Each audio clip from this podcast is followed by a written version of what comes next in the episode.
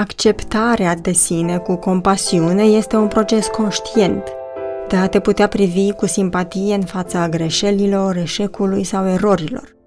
Această compasiune față de sine implică trei aspecte. În primul rând, depinde de bunătatea și blândețea pe care o ai față de tine atunci când te confrunți cu greșeli sau eșecuri personale.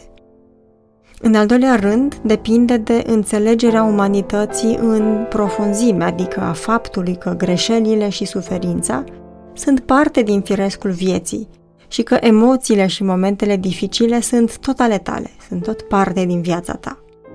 Și în al treilea rând, compasiunea depinde de exersarea curiozității și prezenței, pentru că exersarea lor îți deschide o perspectivă echilibrată asupra imperfecțiunilor și dificultăților realității. Compasiunea față de sine contribuie foarte mult la starea de bine, la creșterea rezilienței și a modului în care o persoană gestionează stresul și, surprinzător sau poate nu, studii recente arată că beneficiile ei trec dincolo de sine, se răsfrâng și asupra celorlalți. Un studiu, de exemplu, arată că o persoană care are compasiune față de sine transmite indirect către ceilalți un spațiu de siguranță în care ceilalți simt că defectele și imperfecțiunile lor sunt acceptate. În alte cuvinte, compasiunea față de sine îi contaminează și pe ceilalți să aibă o mai mare compasiune față de ei și să se simtă acceptați. O astfel de contagiune este vitală pentru o viață de cuplu împlinită, să-mi dau seama că dacă pot să fiu blând sau mai blând cu mine și celălalt va fi mai blând cu el. Dacă îmi doresc să am compasiune față de celălalt, încep uitându-mă la mine, nu cu detașare sau negare, ci cu curiozitate și deschidere, pentru că spațiul de acceptare de care are nevoie relația de cuplu depinde de puterea fiecăruia de a exersa acceptarea față de sine și implicit și față de celălalt. Tu ce faci atunci când vezi că ți este greu sau când te simți trist sau când l-ai rănit pe partener? Ce conversații porți tu cu tine? Te întrebi de ce nu te descurci? Îți pui etichete și diagnostice când ești copleșit de neîncredere? Sau îți pui cu blândețe că azi pare să-ți fie greu pentru că observi că nu ai suficiente resurse? Sau că azi te simți copleșit și vei avea grijă să te poți odihni?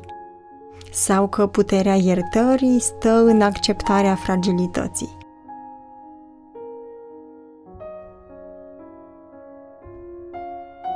Salut! Bine ne reauzim într-un nou episod din capitolul Mind About Love, într-o discuție despre acceptarea cu compasiune și înțelepciune a imperfecțiunilor relațiilor de cuplu. Eu sunt Mara Bria, doctor în psihologie la Mind Education și Școala pentru Cuplu și partenera mea de dialog este Delia Lungu, psihoterapeut de cuplu și de familie la Mind Education. Salut, Delia! Bine ne reîntâlnim! Mă bucur să fii alături de mine în acest podcast. Mi-a plăcut mult propunerea ta legată de ce înseamnă acceptare și compasiune în cuplu și cum așezăm, cum dezvoltăm compasiunea în diferite etape de cuplu, dar și în momente dificile, de criză sau momente care cer mai multă atenție în relația de cuplu. Și mi-aș dori pentru început să așezăm un pic ce înseamnă acceptare sau ă, de unde începe acceptarea. Începe de la acceptarea pentru noi, pentru fiecare și după aceea în cuplu. Salut, Mara! Mă bucur și eu ă, că sunt aici alături de tine. Mulțumesc tare mult și de invitație, cu atât mai mult cu cât tema zilei de astăzi e o temă foarte generoasă și care îmi este mie foarte dragă, și anume acceptarea și compasiunea în relația de cuplu. Acum, revenind la întrebarea ta referitor la acceptare, cred foarte mult că acceptarea începe în primul rând de la noi. Ca să putem vorbi despre acceptare în cuplu, sigur că avem nevoie să înțelegem mai întâi ce înseamnă acceptarea pentru noi, pentru fiecare dintre noi. E greu pentru că acesta este un proces. Da? E greu să spui că da, eu mă accept uh, cu totul așa cum sunt. Nu? Fiecare suntem pe un drum al nostru, al acceptării.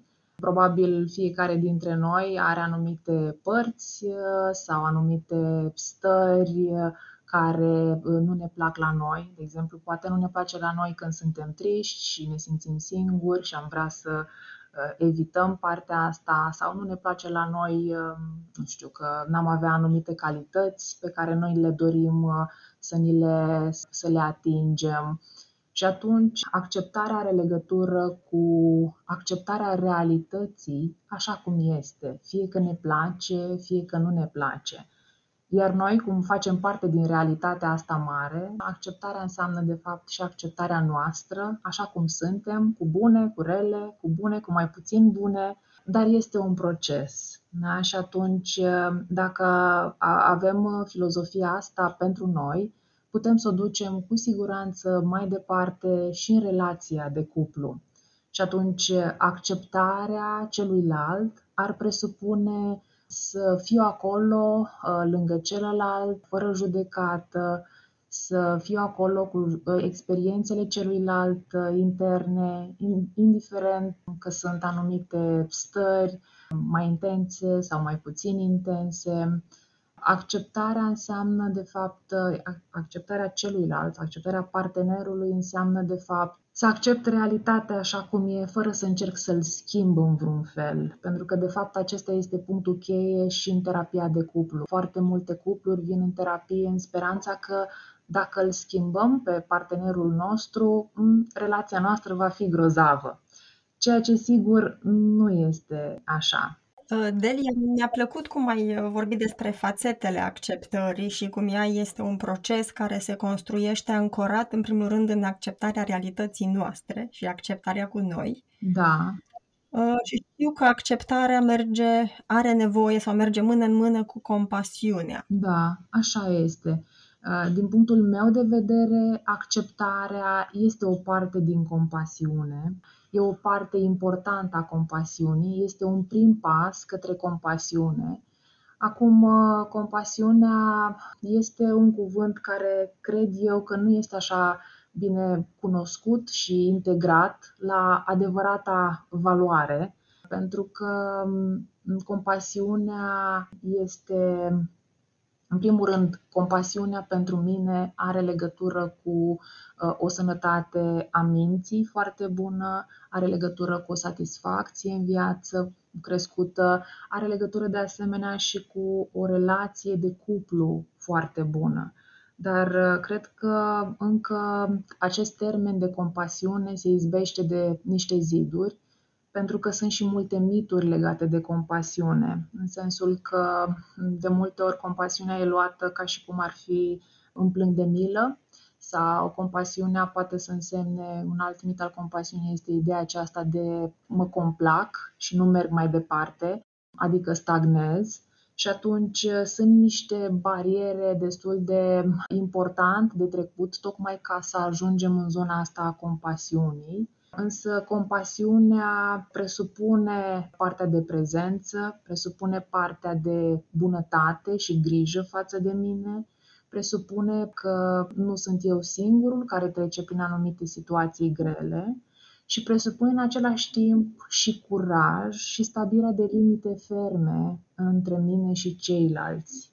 Compasiunea nu este doar ideea aceasta că stau și îmi plâng de milă pentru că cumva ăsta este mitul care apare atunci când uh, dorim să avem grijă de noi, pentru că o parte importantă a compasiunii este bunătate, să avem grijă față de noi, să fim buni cu noi, să fim ca și cum am fi noi cel mai bun prieten al nostru. Și de multe ori asta se lovește ca un zid de ideea că dacă fac lucrul ăsta, înseamnă că îmi plâng de milă sau înseamnă că nu progresez mai departe. Trebuie să fiu dur cu mine, trebuie să mă critic ca să pot merge mai departe. Și atunci să înțeleg întru totul acest termen valoros care e compasiunea, probabil că e nevoie de timp, e nevoie de un proces. Din punctul meu, compasiunea este ca un sos secret pe care dacă îl pui și îl presari în viața ta și în relația de cuplu, lucrurile se schimbă. Și atunci, dacă ar fi să revin la partea de compasiune față de mine, compasiunea față de mine ar însemna în primul rând acceptarea, de care am vorbit mai devreme, ar presupune partea aceasta de bunătate și să mă tratez eu ca pe mine, ca pe cel mai bun prieten al meu, să nu mă judec. Și partea aceasta, ideea că nu sunt eu singurul pe lumea asta care are uneori dificultăți, greutăți, că eu sunt partea unei experiențe mai mari și atunci apropierea de ceilalți are sens. Iar uh, compasiunea în relația de cuplu presupune de fapt același lucru. Dacă eu față de mine am compasiune, dacă eu față de mine am compasiune față de acea parte din mine care este, să zicem, suferindă, să zicem, e o parte vulnerabilă, o parte pe care vreau să o țin cât mai mult ascunsă, reușesc să găsesc o punte de legătură cu partenerul meu de cuplu, tocmai prin faptul că îmi accept acele părți ale mele care sunt mai ascunse, acele părți ale mele care sunt mai suferinde, acele părți ale mele care nu sunt foarte comode de multe ori. Delia, cum arată acceptarea și compasiunea în evoluția unei relații în doi? Adică știm că o relație de cuplu are ritmul ei de evoluție în diferite etape. Cum se așează acceptarea și compasiunea în evoluția unei relații în doi? Da, asta e chiar o întrebare foarte, foarte bună. Probabil multă lume știe că o relație de cuplu trece prin mai multe etape. Altfel spus, așa, niște cuvinte foarte simple, la începutul relației lucrurile sunt de obicei bune și frumoase, după aia apare partea mai grea a relației, după care relația se duce către o zonă mai matură, mai asumată, Uh, mai așezată. Uh, în termenii din terapie numim prima etapă etapa de îndrăgostire sau iubirea pasională. Partea a doua în care lucrurile încep să devină, cum ziceam, mai grele e partea aceea cu lupta pentru putere, în care fiecare partener încearcă să se impună, să-și um, impună punctul de vedere. După care, dacă trecem cu bine și de această a doua etapă, și anume această luptă pentru putere, dragostea noastră merge către o dragoste mult mai matură, merge mult mai mult către acest drum al compasiunii și al înțelegerii, înspre o dragoste mult mai așezată și mai, mai asumată către care fiecare dintre noi uh, tindem, pentru că nu e așa de când ne naștem până când murim, avem nevoie de relații, avem nevoie de atașament, suntem ființe sociale și relațiile sunt un aspect important al vieții noastre. Fie că afirmăm în mod uh, direct lucrul ăsta sau, uh, sau indirect. Și atunci, prima parte a relației e acea parte cu iubirea, de iubire pasională, în care e foarte importantă și ținem foarte mult la prezența fizică, să fim aproape de celălalt, de multe ori îl idealizăm pe celălalt, avem uh, emoții puternice față de partenerul nostru, care, desigur, e o etapă foarte frumoasă, dar de multe ori o numim o iubire imatură, acea perioadă a îndrăgostirii, care, desigur, la un moment dat începe să se uh, dilueze, după care, cum ziceam, începe, începe acea luptă unde dacă noi avem uh, înțelepciunea să trecem cu bine peste acea etapă, lucrurile pot continua mai departe către această iubire matură, așezată, dacă nu, de cele mai multe ori relația se încheie, se finalizează printr-un divorț sau printr-o despărțire sau mai sunt și alte cupluri care stau împreună, deși sunt într-o permanentă luptă pentru putere. Și atunci, dacă privim acest parcurs, că fiecare relație de cuplu trece prin aceste etape, cel puțin prin primele două, cei mai norocoși ajung până la această sau pe drumul acesta către o iubire mai matură, și dacă privim uh, ideea că pentru a avea o relație matură, cu compasiune, uh, e important să mergem împreună mai departe, să ne asumăm acest drum, relația noastră să fie o prioritate, astfel încât să ajungem către iubirea aceea matură, iubirea aceea cu compasiune, în care presupune un angajament pe termen lung, presupune o intimitate profundă, și încredere în cuplu.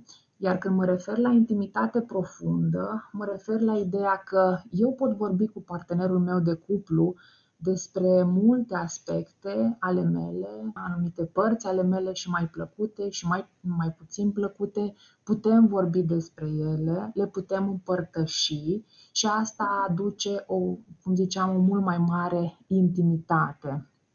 Aduce o mult mai mare uh, profunzime a relației. Delia, pe lângă aceste etape în relații de cuplu, există și momente de criză, care pot însemna momente de profundă suferință a unui dintre parteneri, fie emoțională, fie legată de sănătate, fie în dinamicile cu familia de origine. Cum uh, poate un cuplu să integreze aceste momente de criză în relația de cuplu, păstrând uh, acceptarea și compasiunea pentru celălalt, dar și pentru nevoile relației de cuplu din acel moment de criză. Da, aici uh, cred că momentele de criză sunt dificile pentru toate relațiile și este clar că dacă niște parteneri de cuplu au o relație suficient de lungă, vor avea și momente de criză, pentru că una e să ai o relație poate de 2 ani și alta e să ai o relație de 12 ani, de 20 de ani. Cu cât trece mai mult timp, cu atât adunăm mai multe momente dificile în viața noastră, peste care noi învățăm să trecem într-un fel sau în altul. Așa că momentele de criză sunt dificile și pentru relațiile care merg bine, dar pentru relațiile care nu au o um, grijă pentru relația lor în rest, sigur că va fi resimțit mult mai greu. Acum îmi vine în minte o comparație cu, să zicem, cu o barcă pe valuri. Să zicem că atunci când e un moment de criză, dacă barca este solidă, trece, trece mai ușor. Dacă valurile sunt mai mari, ea se va clătina mult mai mult, dar dacă este solidă, va, va rezista mai departe. Adică, ca să trecem cu bine peste perioadele de criză, e nevoie, în primul rând, să vedem cum creștem compasiunea în afara momentelor de criză, în momentele în care noi cumva suntem relativ bine unul cu celălalt, în momentele în care putem să facem lucruri pentru noi, tocmai pentru a ne întări relația noastră, astfel încât în momentele de criză să ne fie ceva, ceva mai ușor. Haideți să vedem, să iau așa un exemplu, ce ar însemna, să zicem, un moment de criză, un stres extern, cum ai spus tu. Poate să fie o problemă financiară sau poate să fie partea aceasta cu părinții de o, familia de origine, poate să fie ceva extern.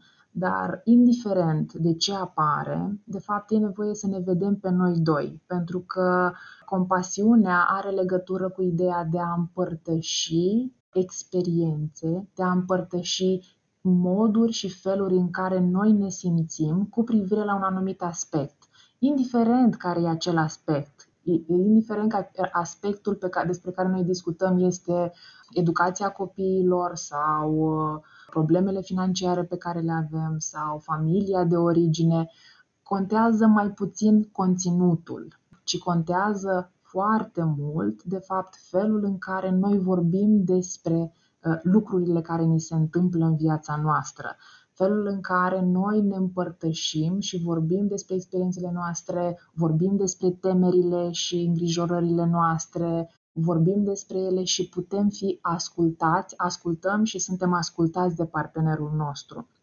Atunci, ăsta e un subiect uh, important, pentru că de multe ori cuplurile sunt activate, uh, de cele mai multe ori asta văd și în terapia de cuplu, de la niște subiecte sau de la niște aspecte mm, minore, de exemplu, vaza cu flori pe care am așezat-o într-un alt loc sau curățenia din casă sau chiar buretele de spăla vase.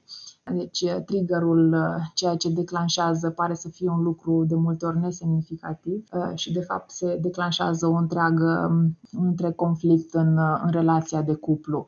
Și atunci de asta e foarte, foarte important să vedem cum vorbim noi despre asta, care parte din noi e atinsă. Pentru că de cele mai multe ori, dacă ajungem la o discuție mai profundă, mai aproape de părțile noastre care, pe care de obicei le ținem mai ascunse, pe care de obicei nu prea le scoatem în evidență, de fapt vedem că acolo sunt nevoile noastre fundamentale, și anume nevoia de a fi iubit, nevoia de a fi acceptat, nevoia de a fi apreciat. Da? De desubt sunt aceste nevoi și avem, e important să le accesăm, le accesăm și prin intermediul uh, emoțiilor pe care le simțim, dar asta presupune într-adevăr mult exercițiu, presupune să am o stare de prezență, să cultivăm prezența în cuplul nostru, să mă observ uh, eu pe mine, de fapt fiecare partener să se observe pe el când reacționează intens mai tare în relația de cuplu, astfel încât să pot să folosesc această informație. Noi știm că în relația de cuplu fiecare dintre noi venim cu câte un bagaj, cu niște vulnerabilități și ceea ce ne lipsește de multe ori este uh, să facem acea punte a noastră cu trecutul, de exemplu, ceva ce ne activează în prezent poate să aibă legătură nu doar cu ceea ce s-a întâmplat în interacțiunea noastră de cuplu, poate să aibă legătură cu ceva ce uh, preexista la noi, spre exemplu, uh, o nevoie de afecțiune care poate n-a fost împlinită cum aș fi avut nevoie în relația mea cu părinții și apare foarte intens în relația de cuplu. E ceva ce eu am nevoie, am nevoie să mă cunosc foarte bine pe mine, să văd ce aduc în relație, pentru că așteptarea ca celălalt să-mi împlinească mie toate nevoile, da, și nevoile neîmplinite de când eram eu copil, e clar că asta e o presiune mult prea mare și o așteptare mult prea mare față de partenerul meu. Dar atât timp cât eu sunt în contact cu uh, care sunt vulnerabilitățile mele, care sunt nevoile mele, pot să le uh, văd, uh, po- îmi dau seama de emoțiile pe care le am, îmi dau seama care sunt mesajele pe care le transmit aceste emoții, mă ajută, mă ajută foarte mult. În momentul în care noi suntem activați, e clar că suntem în niște zone în care noi ne protejăm. Și în momentul în care noi suntem în situația în care noi ne protejăm, e foarte greu să fii prezent cu adevărat. Am nevoie să învăț cum anume mă protejez. Uneori noi ne protejăm uh, fie criticându-l pe celălalt, ceea ce se întâmplă de multe ori, fie evitând și retrăgându-ne, fie trăind prea mult în mintea noastră și în gândurile noastre și am nevoie să știu eu unde sunt. Sunt în zona aia mea în care eu vreau să mă protejez, îl critic pe celălalt, încerc să-l controlez și atunci să-mi dau seama să fie asta pentru mine un semn că am nevoie să revin, am nevoie să revin la ce e important pentru mine cu adevărat, să cobor sub mecanismele acestea de protecție pe care noi le avem, pentru că doar atunci pot să mă conectez cu adevărat la partenerul meu doar când văd uh, că mi-e greu și că sufer, uh, pot să mă conectez cu adevărat la partenerul meu pentru că e o suferință și pentru mine, de fapt, e o suferință și pentru el. E ceva de felul în care, da, te văd, te aud, înțeleg că suferi și mie mi este greu. Amândurora ne este greu și ne e greu, dar totuși ne pasă pentru relația noastră. Și discuțiile astea, de fapt, ne unesc pe noi și ne fac să mergem mai departe. Cum își pot da seama cuplurile dacă reușesc să se privească reciproc și relația lor cu compasiune și acceptare sau au nevoie de un sprijin care să-i ghideze în acest proces? Care ar fi reperele la care să se uite cuplurile? De obicei, cuplurile care, care solicită terapie solicită după un timp mai, mai îndelungat de când apar, să zicem, mici tensiuni în cuplu. Deci, de obicei, solicită mai, mai târziu, dar primele semne care apar sunt rupturi sau niște deconectări la nivelul relației pe care nu reușim să le acoperim, să le lipim.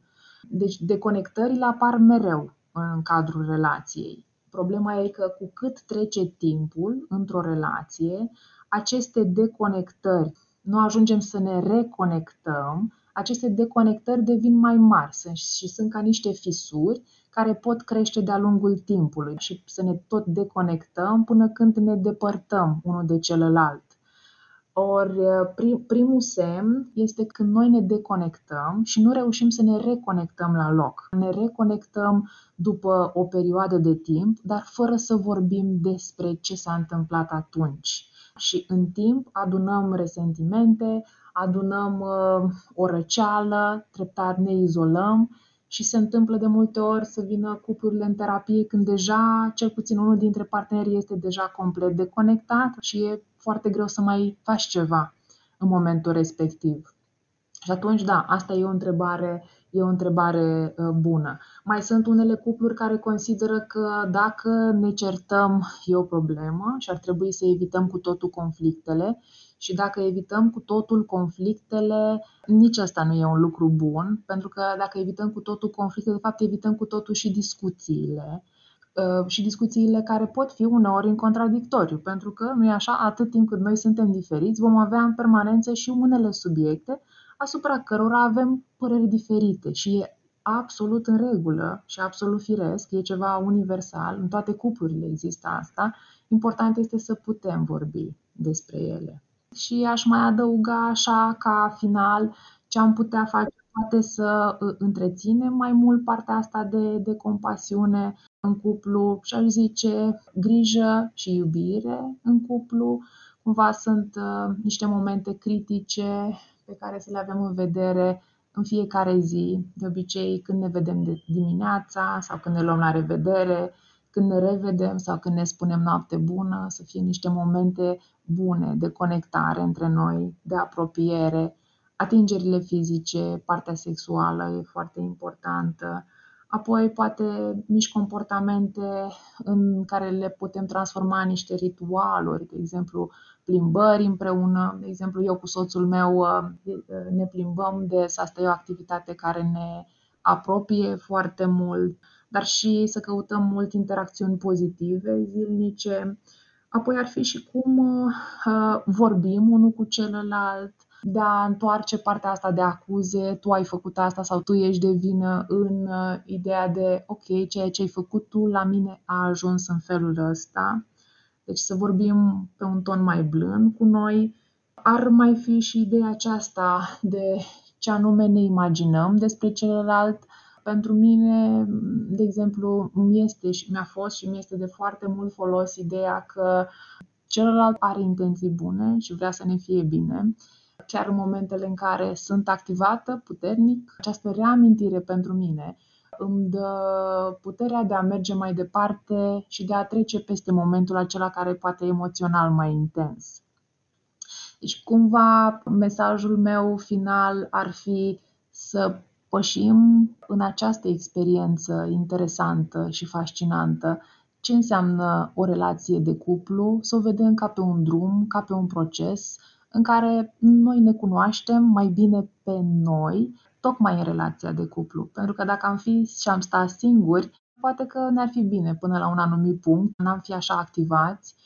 Relația de cuplu nu face decât să scoată la iveală niște puncte sensibile ale noastre. Acum depinde de noi dacă vrem să facem asta împreună cu un partener și să o luăm ca pe o experiență pe care viața ne oferă. Îți mulțumesc tare mult, foarte valoroase perspectivele tale. Îți mulțumesc încă o dată, să ne reauzim cu bine. Mulțumesc și eu, la revedere! Podcasturile Mind Education sunt o declarație a misiunii în care credem noi, cei de la Mind Education, și anume să contribuim la o lume mai bună, mai echilibrată mental și emoțional. Îți mulțumesc că ne ești alături și te invit să urmărești și celelalte podcasturi din seriile Mind About You, Mind About Love, Mind About Collaboration și Mind About Communities pe site-ul mindeducation.ro pe canalul de YouTube cu același nume Mind Education, dar și pe principalele aplicații care găzduiesc podcasturi, cum ar fi Spotify, Apple Podcasts, Anchor, Google Podcasts, Breaker, Overcast și altele.